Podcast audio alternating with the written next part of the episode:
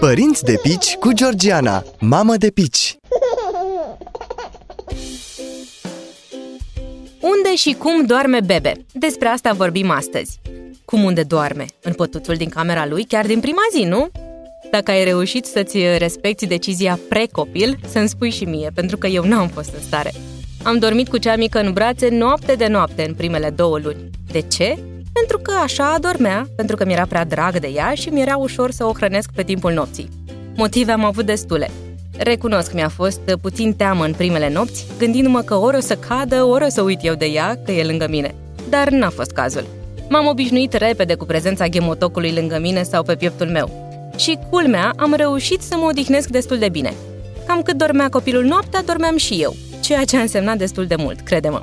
Da, mi-a plăcut tare mult acea perioadă. Atât de mult încât m-am cam întristat când am mutat-o pe cea mică la ea în pătuț, deși era la 50 de centimetri de patul nostru. Acolo doarme de pe la două luni. Uneori mai adorm în patul nostru și o transport cu mare grijă în pătuțul ei. Dar ne e tare drag să dormim toți trei în aceeași cameră. Eu una aș dormi și în același pat, dacă ar fi mai mare, dar așa nu avem uh, loc suficient. Mă consolez însă luând-o uneori după amiaza în pat și dormind lângă ea. Ce-ți sugerez? Să dormi în aceeași cameră cu bebe cel puțin până la vârsta de 3 luni, fie în camera lui, fie în dormitorul vostru. Și să știi că întunericul nu sperie bebelușii. La noi, cel puțin, lumina de veche a funcționat 2-3 săptămâni. Apoi am stins tot, iar copilul doarme în fiecare noapte într-o beznă totală, numai bună pentru somn.